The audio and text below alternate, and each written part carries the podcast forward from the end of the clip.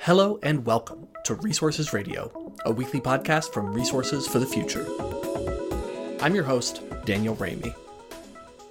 This week, we talk with Dr. Julio Friedmann, Senior Research Scholar at Columbia University's Center on Global Energy Policy, about carbon capture, use, and storage, or CCUS. Julio will give us an overview on the status of CCUS deployment worldwide and the costs of CCUS relative to other approaches for reducing emissions. We'll also talk about policy, including emerging federal policies to increase deployment of CCUS here in the United States. And one quick note this episode was recorded well before the extent of the coronavirus pandemic had become clear. Stay with us.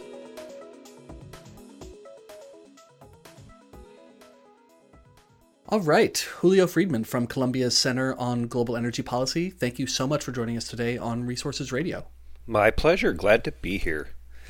so let's um, let's start with a question that I ask all of our guests on the podcast, which is uh, how you got interested in energy and environmental issues and how you ended up working in this field. Of course. Um, if you go way way back, I got interested in uh, geoscience, which is how I started my journey when I took a field trip to Death Valley. And I sat on one side of Death Valley and I looked across to the other side of Death Valley and I thought to myself, wow, nothing's happened here for 500 million years except mud accumulated on the bottom of the ocean. And there was sort of an incredibly rich response to the movings of the natural world that uh, I voted with my feet and sort of stayed professionally in the sciences and specifically the earth sciences. Fast forward uh, to my time working for ExxonMobil.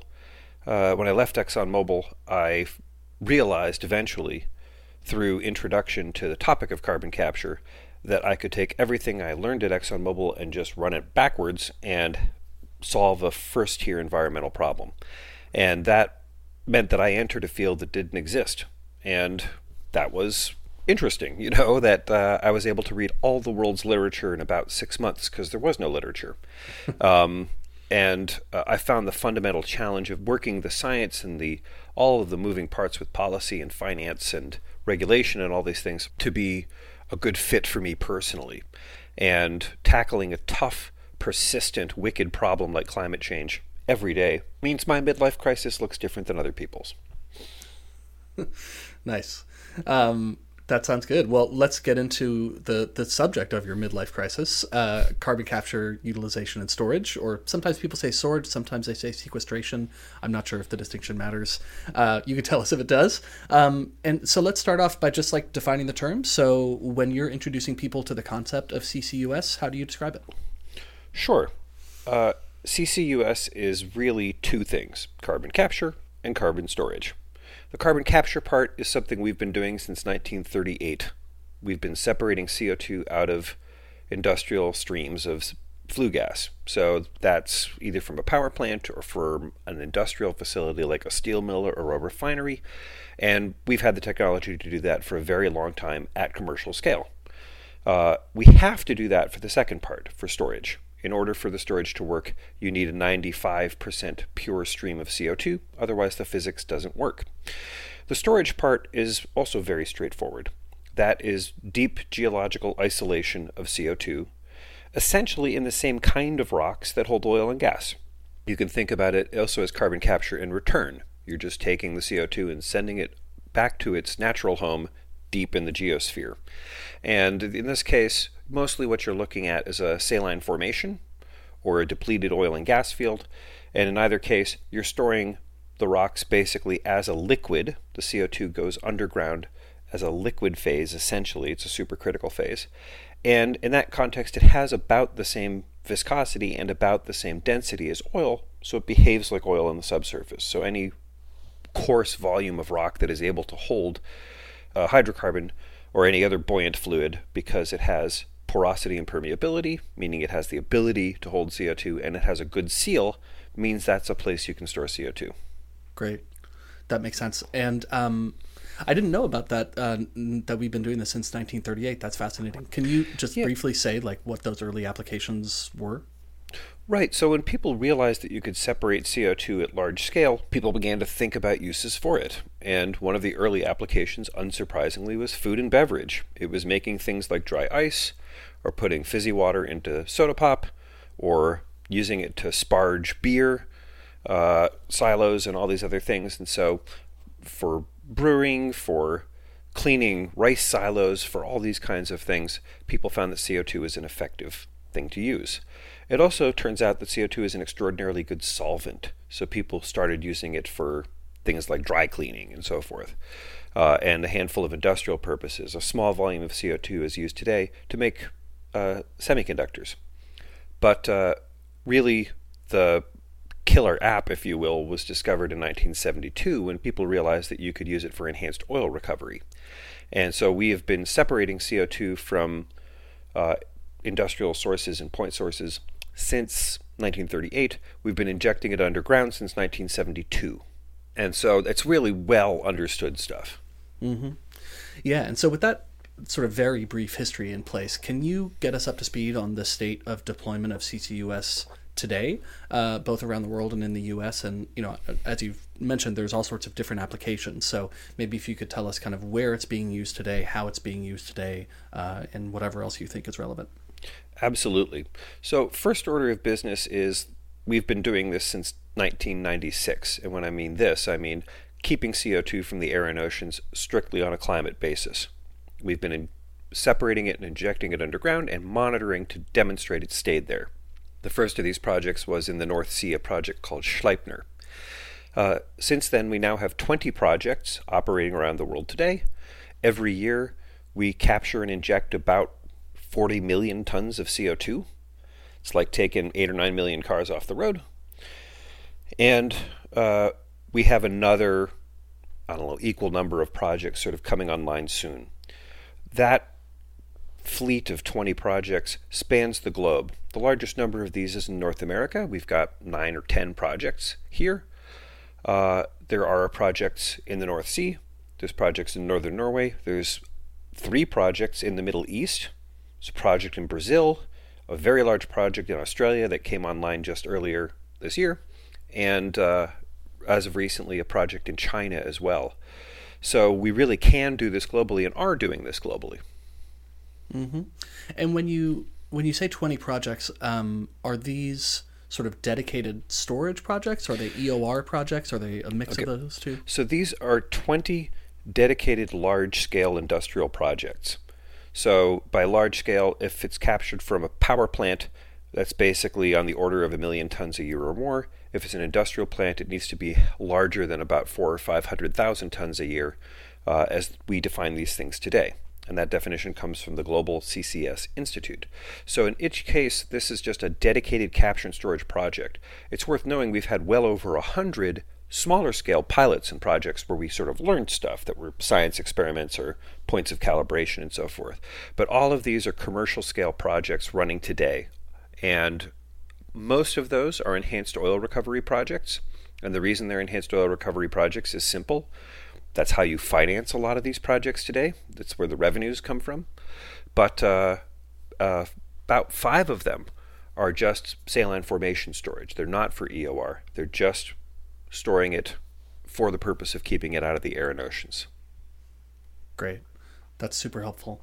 Um, and so when when you mentioned financing the projects, that leads us to the to the natural question of uh, you know what do we know about the costs of deploying the technologies and you know what are the economics that that make these projects viable? If we think about uh, both today's technologies and you know maybe what what we'll be looking at in the future. If you could just give us a ballpark of like you know how many dollars per ton does it take to kind of make these make these projects work?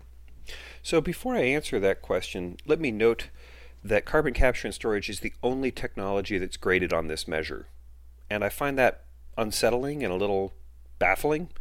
Uh, when somebody builds a solar plant or builds a hydroelectric plant or puts an efficiency program into place, they usually don't ask themselves, hey, what's the dollar per ton benefit I'm getting from this?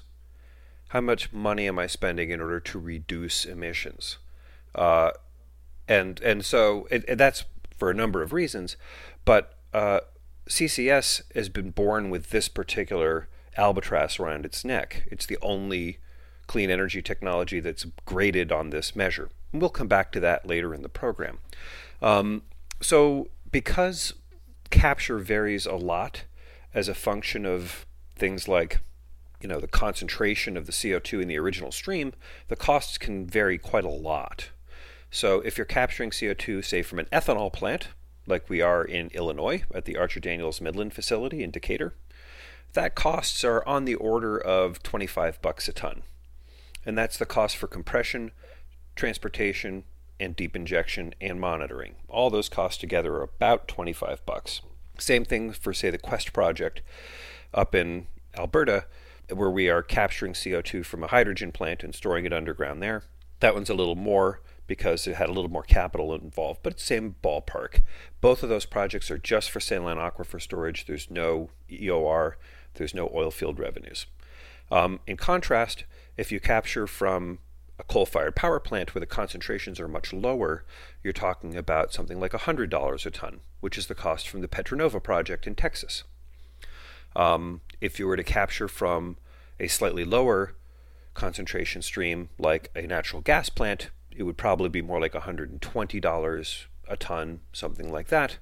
And if you capture from the air, the costs are quite a lot higher, uh, somewhere between $600 a ton or $1,000 a ton. But I say that because, again, if you compare this to other clean energy policies, we actually already pay that level for almost all of our policies almost all of the policies we put in place have that level of cost associated with them. We just don't rank on this measure. So, for example, cash to clunkers was on the order of $300 a ton. That's what we paid for cash for clunkers. And uh, we, we don't use that metric for anything but CCS. So, yeah, I mean, I so I, I don't want to get hung up on, on, on this too much, but you know, those of us at, at RFF who do climate policy research, we actually do think in these terms a lot, uh, and you know, produce the types of studies that you know that make those estimates about you know how many dollars per ton is this policy worth or that policy worth. Um, so I think at least you know among our listeners, I, I, think this concept of you know dollars per ton is not going to be mm-hmm. unique to CCS or CCUS. It, it, but I think for our, our audience, this concept will be you know pretty familiar actually. Um, but it comes back to then the question of finance um, all of the way that we finance all of our clean energy, everything these days, no matter what the policy is, is essentially a policy measure. That's how you finance things. Um, it is trying to internalize an externality. You can't emit anymore. And whether it's a renewable portfolio standard, which helps finance renewable plants, or whether it's efficiency standard that goes into the appliances, uh, all of these are standards that have a cost associated with them. And so the way that you finance CCS policy ultimately is through policy. It's the only way to get the job done. You can't build these facilities, which have capital costs and operating costs, and expect to get your money back unless there's some policy measure that aligns markets with that goal. Totally agree. Um, and and we're going to come back to this in just a couple minutes, as, as you mentioned, and talk more about policy uh, and, and CCUS policy in particular. Um, but before we get there, a couple kind of more general questions that people often ask me uh, when I'm introducing them to the concept of CCS, which I do in a very sort of cursory, basic way. Um, but one of the questions that often comes up is a question of scale. Um, and, you know, if we look at the sort of ambitious climate scenarios produced by modelers for the IPCC process, or if you look at ambitious scenarios from the IEA or Shell or others, you know, we see very large scale of CCUS deployment, uh, particularly in the second half of the 20th century, um, on the order of you know billions of tons per year. Um, so, how plausible do you think that scale is, or just sort of how do you think about that scale issue? So, I think about that scale issue as that's the work and if we don't do that, everything costs more money. Mm-hmm. So the fact that it's hard is sort of beside the point. Everything we're talking about here is hard. Yeah. Putting the efficiency measures in place that we need to hit those targets is very difficult, very daunting, and very expensive, say in the building sector.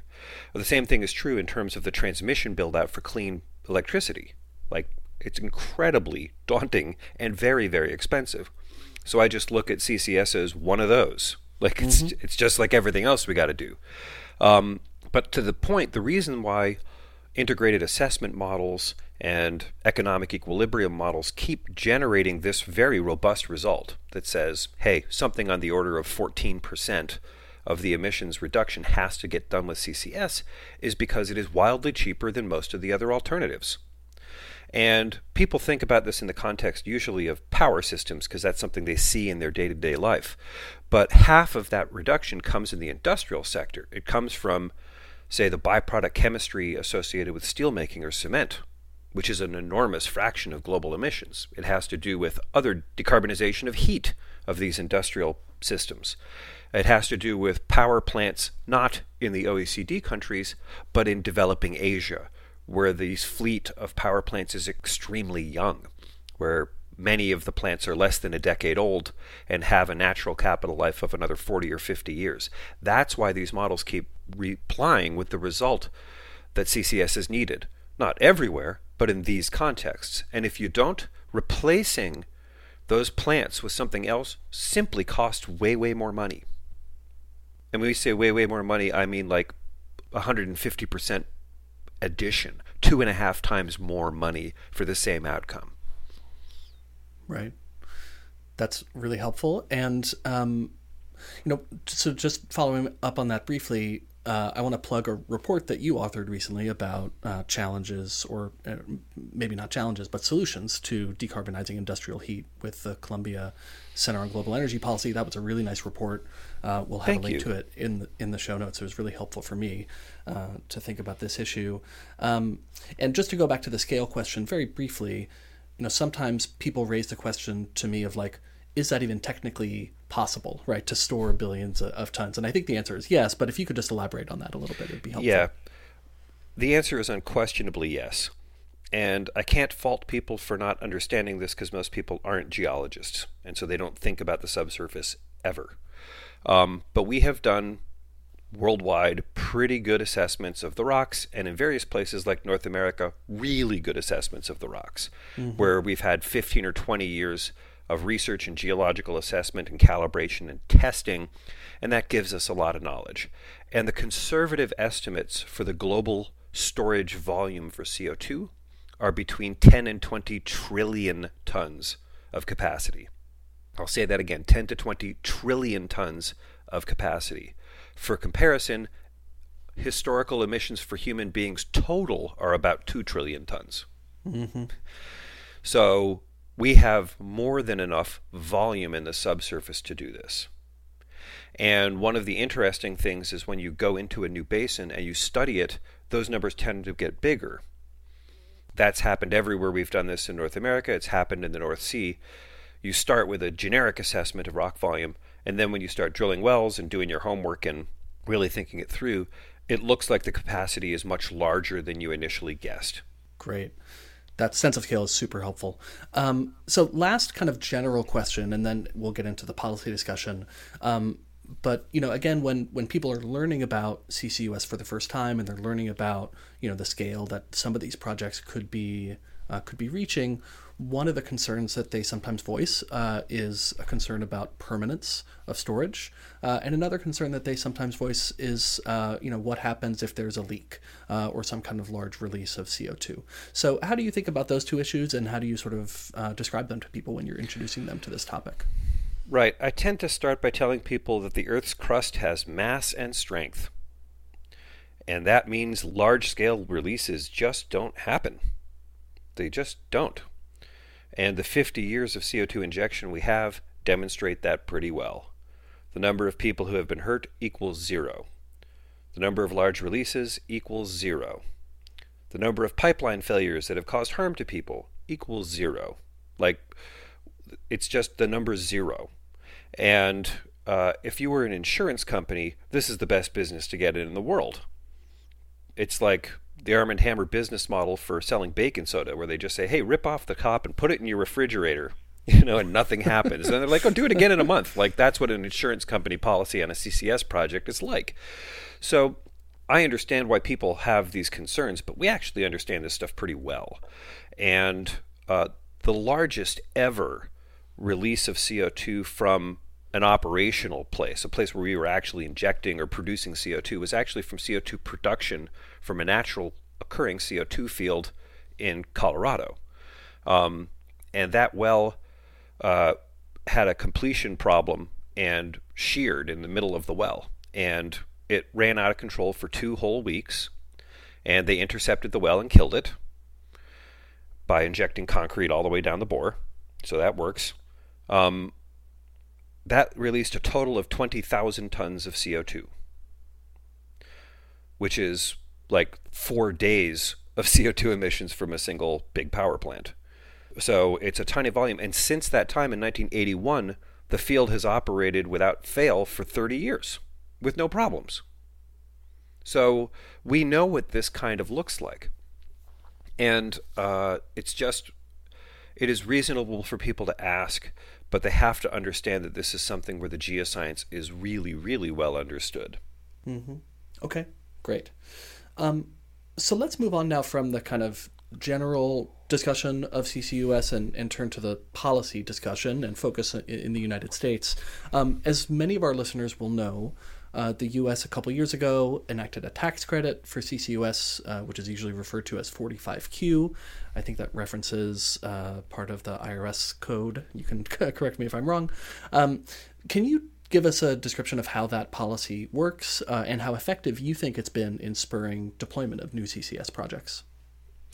So, quite well. And uh, just a quick addendum to what you said that credit already existed recently it was amended. Ah. So it was created in the Energy Policy Act of 2007, and then it was amended in 2018. And that amendment did a number of really important things. The first thing it did is it uncapped the number of total credits. Uh, that was important because before that, you weren't sure if you were going to get paid. The IRS said, well, there's a total cap of 75 million, and whoever comes first gets it. So if you were developing a project, you weren't guaranteed to get any of that. Right. So they uncapped it. The second thing they did is they increased the value. For saline formation storage, they increased the value to $50 a ton, and for enhanced oil recovery to $35 a ton. The third thing that they did is they allowed transfer of title or transfer of custody of the credits. And in doing that, they said you don't have to have all the tax appetite yourself. If you're running a capture facility, you can transfer the credits to a partner in the business or the person who's taking custody of the CO2 and storing it, and that increased the range of people who could get involved in the program. Mm-hmm. And all of that's quite good. And already it has stimulated a bunch of projects around the country where people who were not storing CO2 before are now developing projects to store CO2. Uh, one example is an ethanol plant up in North Dakota called Project Tundra. And at Project Tundra, they are planning to capture, again, the byproduct CO2 from fermentation and store it underground. That, that's really helpful. Thanks for correcting me on the on the timeline as well. Um, so another question on 45Q. Um, you know, so in this conversation and in some of your your other speaking engagements that I've seen, um, you know, you're, you're certainly a firm well, tell me if you think this is the right word, but sort of a firm advocate for larger deployment of uh, CCUS. Um, in your view, is the 45Q credit enough to spur the development or the deployment of CCUS at the scale that you would like to see, or are there other policy measures that you think would be appropriate, either in tandem with 45Q or in place of 45Q? Um, thank you for asking that because it tees up a report that we are about to release. nice. uh, we have another report coming out of the Center on Global Energy Policy, uh, written with uh, my young, brilliant colleague, Emeka Ochu, and the mighty Jeff Brown out of Stanford. And the analysis is exactly that, because what we know is that 45Q is not enough to activate in many other sectors. So, back to our earlier discussion, right now you can get $45 a ton credit for uh, saline formation storage with 45Q. If it costs you $100 to do that, you can't make that up on volume. So uh, you need higher levels of incentive in order to get this rolling. You need to align the markets to support this kind of deployment. And so we did an analysis just in the US power sector.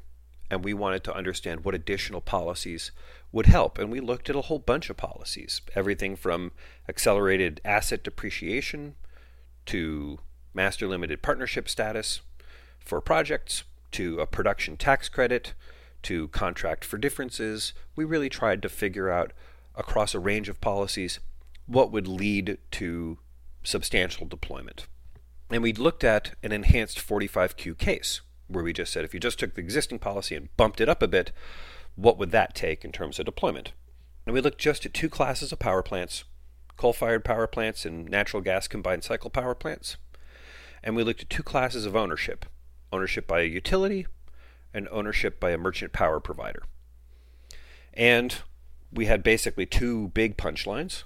One of them is on a strictly enhanced 45Q basis, or really for any policy. Who owns the power plant is a massive, massive determinant of whether you can finance the project because the costs range just on the basis of ownership between $60 a ton and $110 a ton. That's the project finance cost. That's not the engineering costs. If you want to get a project financed, you have to think about things like the debt equity split. You have to think about the return. You have to think about the risk to the investor. And so, and again, this has proven true in everything else. It's proven true for nuclear and for small hydro and for offshore wind and all these other policies. It's the same basic issue. And so, financing the project, you would need a 45Q that ranges between 60 and $110 a ton. Uh, the other thing that we found as a major finding is that revenue enhancements for power stations are actually the strongest way to get this done. And there's two reasons why. One, you're paying for what you want. You say if you capture CO2, then we'll give you more revenue. Like the, it's, it's not an incentive for anything other than zeroing emissions in the power sector. You're, you're paying for what you get. Uh, the other reason why is because that provides the clearest signal to investors that they will get their money back. So if you would get an extra, say, 1.3 cents per kilowatt hour if you did carbon capture and storage, these projects would just run away, like they would finance themselves. Mm-hmm. And uh, all of those numbers are going to be published in the order of a week or two, which means by the time this podcast runs, hopefully this will already be published on our website. I, th- I think that's right. And uh, we'll make sure to have a link to it on the show page just so people know it is Friday, March 13th when we're recording this. The uh, the podcast may air several weeks later, um, but we'll uh, we should have a link to it on the show page so people can check it out. Right. Um, uh, the thing that I want to underscore with this is uh, there's lots of different policies that can work, and depending on what you want, you choose a different policy. So uh, we found that the revenue enhancements were the best policies compared to, say, tax or capital treatments on the other side. But if your business model is a big bag of cash and you're the government, and you just want to hand people a big bag of cash, you can do that, and we tell you how big it has to be. If you want to give tax breaks, we tell you how to do that and tell you how big it has to be. Like you can figure it out one way or another. And it matters in terms of what ends up getting deployed. So, for example, if you do an increased 45Q, that supports coal deployment because you get paid by the ton of CO2 and coal plants make more tons per unit of energy. The opposite is true for a revenue enhancement. If you wanted to support deployment in the gas space, you would do, pay a dollar per kilowatt hour because you have less CO2 per unit of energy from a gas plant. And so it's just, we wanted to just lay it all out there. We're not making a specific policy recommendation. We just say, hey, if you want to deploy, this is what it looks like. And if you want one outcome versus another, you need to know what you're doing. That sounds super useful. Um, and uh, so I look forward to reading the report when it's out. Two other quick things on that. We just looked at today's technology. We just said let's we're going to use retrofit with a liquid-based solvent system, which will strip out the CO2 as post-combustion. Like we just we didn't look at any advanced technology. Right. The fact is that's one of our next studies. We're going to come out and say, hey, if you had capture at $30 a ton, and there's a number of companies that say they can do that, what would deployment look like today? Similarly, we're looking at other sectors. We want to look in particular at chemicals and at steel and cement and see if that is a way where we can make additional policies. Here, the policies look different because they're things like a procurement policy, um, which is not really something the government doesn't buy power very much, but it certainly buys concrete. Yep. And it certainly buys steel. So you have a wider policy aperture and really different sectors in terms of their financeability, age of the assets, geographic distribution, other stuff. That sounds excellent. So, um, so yeah, we'll definitely keep up to date uh, with your work, and maybe we'll circle back again in uh, in a year or two, and um, you know talk about the status of CCS in 2021. Um, but now we're about out of time, so I want to ask you the last question that we ask all of our guests, which is uh, what's at the top of your literal or metaphorical reading stack? So something you've enjoyed reading or watching or listening to related to energy or the environment that you think is really interesting. Um, and I'll just start off by mentioning a series of blog posts that uh, we're going to be having on the Blog, um, authored by my colleagues and friends Alan Krupnick and Jay Bartlett. Um, that's called 45 Q and A. Uh, so nice turn of phrase there, I think, uh, where they're essentially looking at. Um, uh, a, a, variety of issues related to the 45Q tax credit. Um, and so, so certainly complementary of our conversation today. And so you'll be able to get all your CCUS uh, wonkery needs by reading Julio's work and also Alan and Jay's work. Um, but how about you, Julio? What's on the top of your stack? Uh, there's two bits of reading that I would strongly recommend to people. Uh, one of which I'm doing now, and one of which I finished recently. The one I'm doing now is called Engineers of Victory, and it talked about what the science and engineering teams did during World War II. Hmm. Like people we're like, oh, we just need to mobilize at a World War II level and then this is done. Well, when we did that, what did we actually do? What problems did we have to solve? Who did we pay to solve the problem? How did we organize the science and engineering teams? It's especially useful in the context of something like CO2 removal from the air, which is such a big challenge.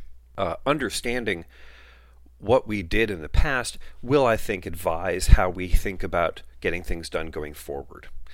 Uh, that's a book by Paul Kennedy. I recommend it to people. It's a good read. Uh, the other book I would recommend is Calestous Juma's incredible work, uh, Innovation and Its Enemies. Hmm. And it talks about how innovations are always fought in culture. And they can be fought for a number of reasons. It could be fought because there's a commercial interest at stake that's fighting it. It could be because of cultural norms. It could be because of questions of fear or distrust. And he goes through everything from how coffee got into Europe to how the Quran was printed on Gutenberg presses to how electricity got into the city of New York to how margarine was marketed. And in each case, there were real barriers and real enemies that fought hard to make sure that these innovations didn't get into the market. And uh, Juma uh, rest in peace, is an extraordinary writer and thinker uh, uh, who himself lived an extraordinary life. And so it's worth picking up this book and reading it just to learn a bit about Calestous. Wow, great. Those both sound fascinating. Um, so I'll, I'll have to look into them a little bit more and hope our listeners do as well. And uh, just want to say one more time thank you again, Julio Friedmann, uh, for joining us and teaching us about CCUS. We really appreciate it. It was my great pleasure. You've been listening to Resources Radio. If you have a minute, we'd really appreciate you leaving us a rating or a comment on your podcast platform of choice. Also, feel free to send us your suggestions for future episodes. Resources Radio is a podcast from Resources for the Future. RFF is an independent, nonprofit research institution in Washington, D.C. Our mission is to improve environmental, energy, and natural resource decisions through impartial economic research and policy engagement. Learn more about us at rff.org. The views expressed on this podcast are solely those of the participants. They do not necessarily represent the views of Resources for the Future, which does not take institutional positions on public policies. Resources Radio is produced by Elizabeth Wasson, with music by me, Daniel Raimi. Join us next week for another episode